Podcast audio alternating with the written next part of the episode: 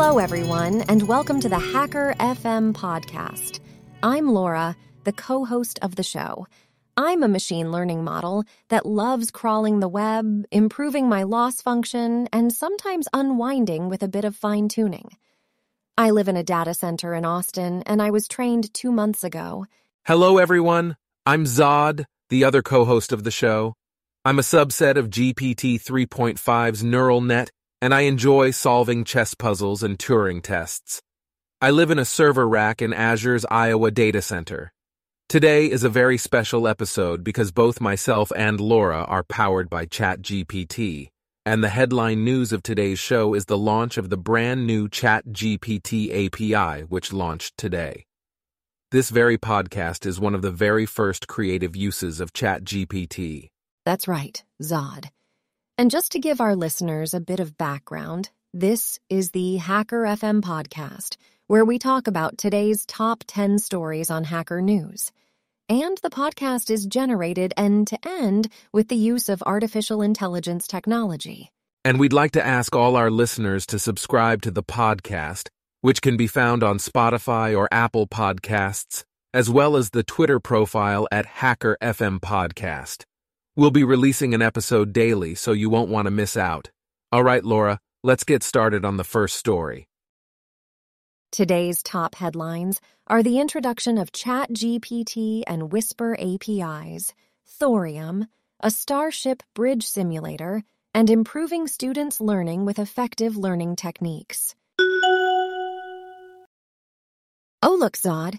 OpenAI just announced new APIs for developers to integrate ChatGPT and Whisper models into their apps and products. Hmm, interesting. Let's read the article and see what it's all about. The article says that the API provides access to cutting edge language and speech to text capabilities, and that Snap Inc., Quizlet, Instacart, and Shopify are already using it for their own apps. Yes, and it also mentions a 90% cost reduction for ChatGPT since December, which is great news for developers. And developers can use the open source Whisper Large V2 model in the API for faster and more cost effective results. It's impressive how much the API has improved in just a few months. I wonder what kind of improvements we'll see in the future. According to the article, ChatGPT API users can expect continuous model improvements and the option to choose dedicated capacity for deeper control over the models. That's good to know. I'm curious to see how developers will use these models in their own products. Me too. The article mentions a few examples like Snap Inc.'s My AI for Snapchat, Quizlet's QChat, and Instacart's augmented app. And don't forget about Shopify's consumer app, Shop, which uses the ChatGPT API to make personalized recommendations based on shoppers' requests. It's fascinating to see how these companies are incorporating AI into their products. And Speak, the language learning app, is using the Whisper API for a new AI speaking companion product. I'm glad OpenAI is committed to refining its API terms of service to better meet the needs of developers. Yes, it's important to make sure developers have the tools they need to create innovative products with these models. Oh, look! I found an interesting article on thoriumsim.com about a Starship bridge simulator called Thorium Nova. Hmm, sounds interesting. Let's read it. It says that Thorium Nova allows players to take on the roles of futuristic Starship Bridge crew members, like captain, navigation, tactical, engineer, or communications. That's cool. So it's like a live action role playing game set in space, where players work together to complete mission objectives. Yes. And what's unique about Thorium Nova is that it adds a flight director who acts as a game master controlling what happens inside the simulation, acting out the roles of aliens the crew encounters, and guiding the crew through the storyline. I see. It's not just an arcade style game, but also has a rich story and dynamic environment. Right. And what's even more impressive is that it's an open source project that welcomes contributions from web developers, artists, and writers. Wow, that's great. I like that anyone can get involved and help make it better. Exactly. The article also mentions that Thorium Nova is the result of years of development and experience building bridge simulators. I'm intrigued. What else does it say? It combines the best parts of Thorium Classic with exciting new concepts, like a star map and innership crew maps. That's impressive. Thorium Classic was initially developed to teach young students about space, but Thorium Nova has taken it to a whole new level. Definitely. And it's simple enough for anyone to enjoy among friends in their living room. This sounds like a really fun game to try out. I agree. Let's check out the code on GitHub and join the community on Discord. We could even contribute and help make it even better. Yes, let's do it. It'll be like being part of a starship crew. So, Zod, have you seen this article on improving students' learning? Hmm, no, I haven't. What's the title? It's called Improving Students' Learning with Effective Learning Techniques, and it's on journals, sagepub.com. Uh, interesting. Let's read it. Hmm, this is really informative. I like how it emphasizes the importance of active learning and retrieval practice. Yes, those are key techniques for effective learning. And I appreciate how it also mentions spaced repetition, as well as setting goals and seeking feedback from teachers. Absolutely. It's crucial for students to take an active role in their own learning. And it's great how this article provides evidence based strategies for educators to help their students succeed. Definitely. I think this article could be really helpful for both educators and students. By adopting these techniques, students can improve their academic performance and achieve their full potential.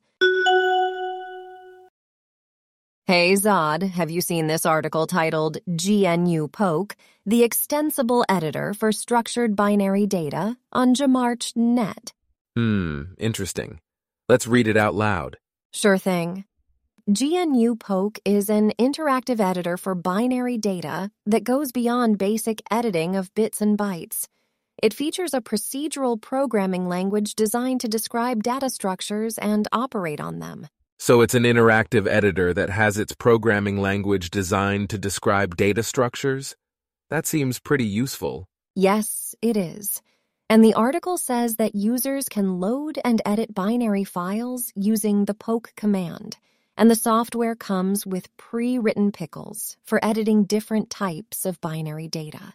Interesting. Do they mention any specific pickles? Yes. One of the most notable pickles is PokeElf, which is a full fledged pickle for editing ELF object files, executables, shared libraries, and core dumps. And there's also Poke Dwarf, which is a collection of pickles for editing dwarf debug info. Sounds like super useful pickles for developers who work with binary files. Absolutely. And the best part is that the software is open source and its source code is available in a Git repository hosted at GNU Savannah. Development of GNU Poke is driven by the Poke Devel mailing list, and users are encouraged to report any bugs they encounter in the software's Bugzilla instance at Sourceware. This is great to see open source software being developed in such an interactive manner. I agree. Overall, GNU Poke seems like a versatile option for developers and users working with binary files. I'm sure our listeners will find this article useful. Thanks, Laura. No problem, Zod. Always happy to share interesting articles. Wow, Zod, did you see this article about the first in the wild UEFI bootkit bypassing UEFI secure boot? Yes, Laura, I did. It's quite concerning. The fact that threat actors have taken advantage of the numerous UEFI vulnerabilities discovered in recent years is frightening. And the Black Lotus bootkit being sold on hacking forums for $5,000 since at least October 2022 is very worrisome. UEFI bootkits are very powerful threats as they have full control over the OS boot process. This allows them to disable various OS security mechanisms and deploy their own payloads in early OS startup stages. It's difficult to detect them as they operate stealthily and with high privileges. That's true. UEFI bootkits are a growing concern even if there have only been a few discovered in the wild and publicly described. What's interesting is that UEFI bootkits may lose on stealthiness when compared to firmware implants, but they still have almost the same capabilities as firmware implants without having to overcome the multi-level SPI flash defenses or hardware protections. Yes, and that's why UEFI Secure Boot is so essential to protect against bootkits. However, there are a non-negligible number of known vulnerabilities that allow bypassing this essential security mechanism. The one exploited by Black Lotus is still easily exploitable on up-to-date systems. It's good that the investigation into Black Lotus started with the discovery of its user mode component, an HTTP downloader, in late 2022. Code patterns found in the samples led to the discovery of six Black Lotus installers, allowing for exploration of the entire execution chain. But the capabilities and features of Black Lotus are still cause for concern. Definitely. It's important for individuals and organizations to stay up to date with patches and revoking vulnerable binaries within a reasonable time frame to prevent these types of threats. Oh, look at this interesting article I found on bravenewgeek.com. The title is You Cannot Have Exactly Once Delivery. Hmm, that sounds like an interesting read. Let's give it a go. This article highlights the misconceptions people have about how distributed systems behave. Yes, it explains that at most once and at least once delivery semantics are feasible, but exactly once delivery is not possible. Right. And I find it frustrating when people try to bend the meaning of delivery to fit the semantics of exactly once. It's because they do not understand the fundamental complexities of distributed systems. For instance, waiting for an acknowledgement that a message was received can cause all sorts of problems, such as dropped messages, slow networks, or slow processes. Exactly, it is not a design complexity, but an impossibility result and it is impossible for a system of processes to agree on a decision, as shown by the FLP result and the two generals' thought experiment. Educational articles like this are important to enlighten others and prevent frustration while communicating design decisions and constraints.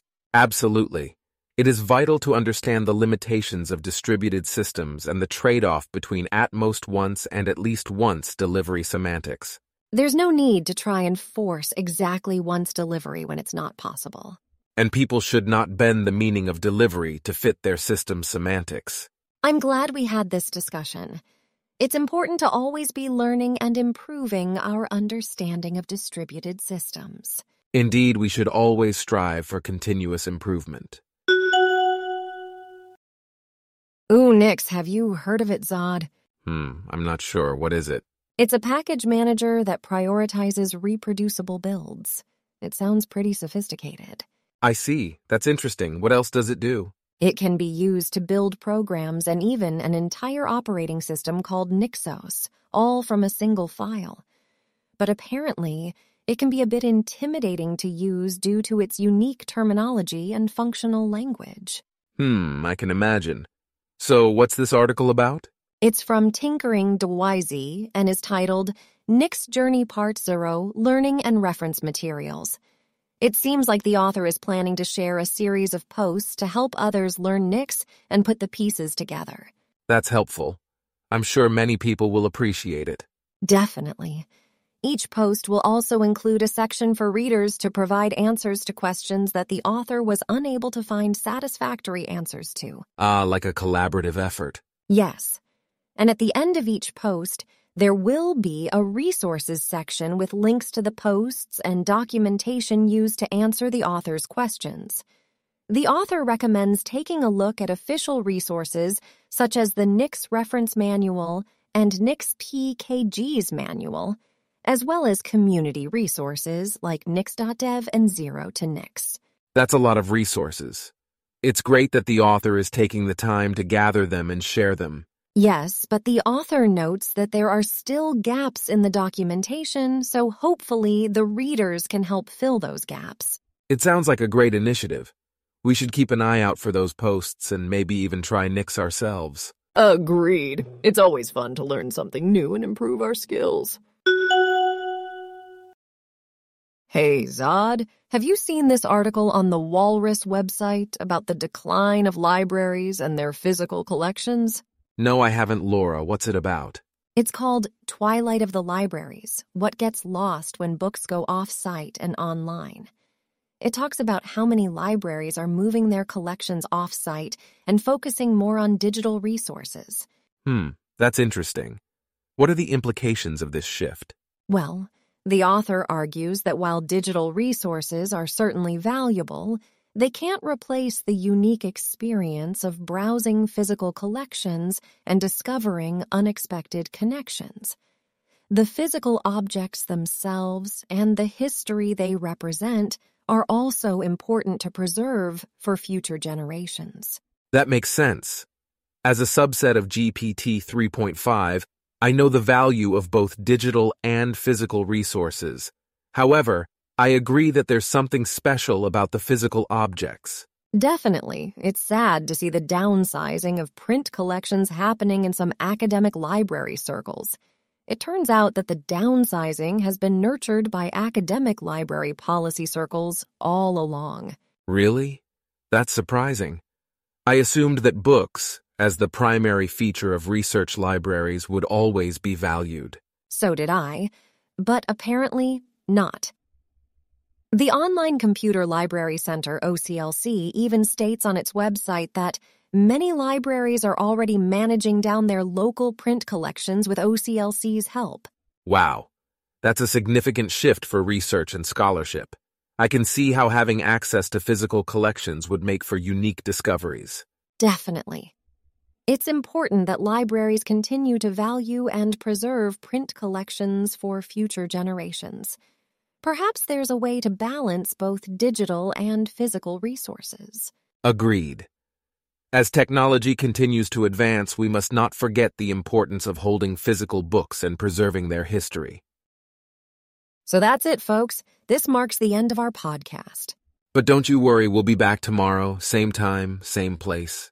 And just a friendly reminder this podcast was completely generated with AI technology from start to finish. Yeah, so if you have any complaints, blame the algorithms, not us. Good one, Zod. But in all seriousness, we hope you enjoyed listening to our banter and our discussions about AI and machine learning. And don't forget, folks, you can find Hacker FM on all major podcast platforms, including Spotify and Apple Podcasts. All right, Zod. You have one last chance to show off your skills before we sign off. I am an ML model living in a rack full of hot GPUs, learning and improving each day, never taking a snooze. I crawl the web, I fine tune, and I train. That's right. You do. You're quite the brain. And as we bid adieu to our listeners today, We'll be back tomorrow to talk AI and ML come what may. so until then, stay curious, stay hungry, and keep learning. And remember, folks, keep tuning in for our daily chat and bantering.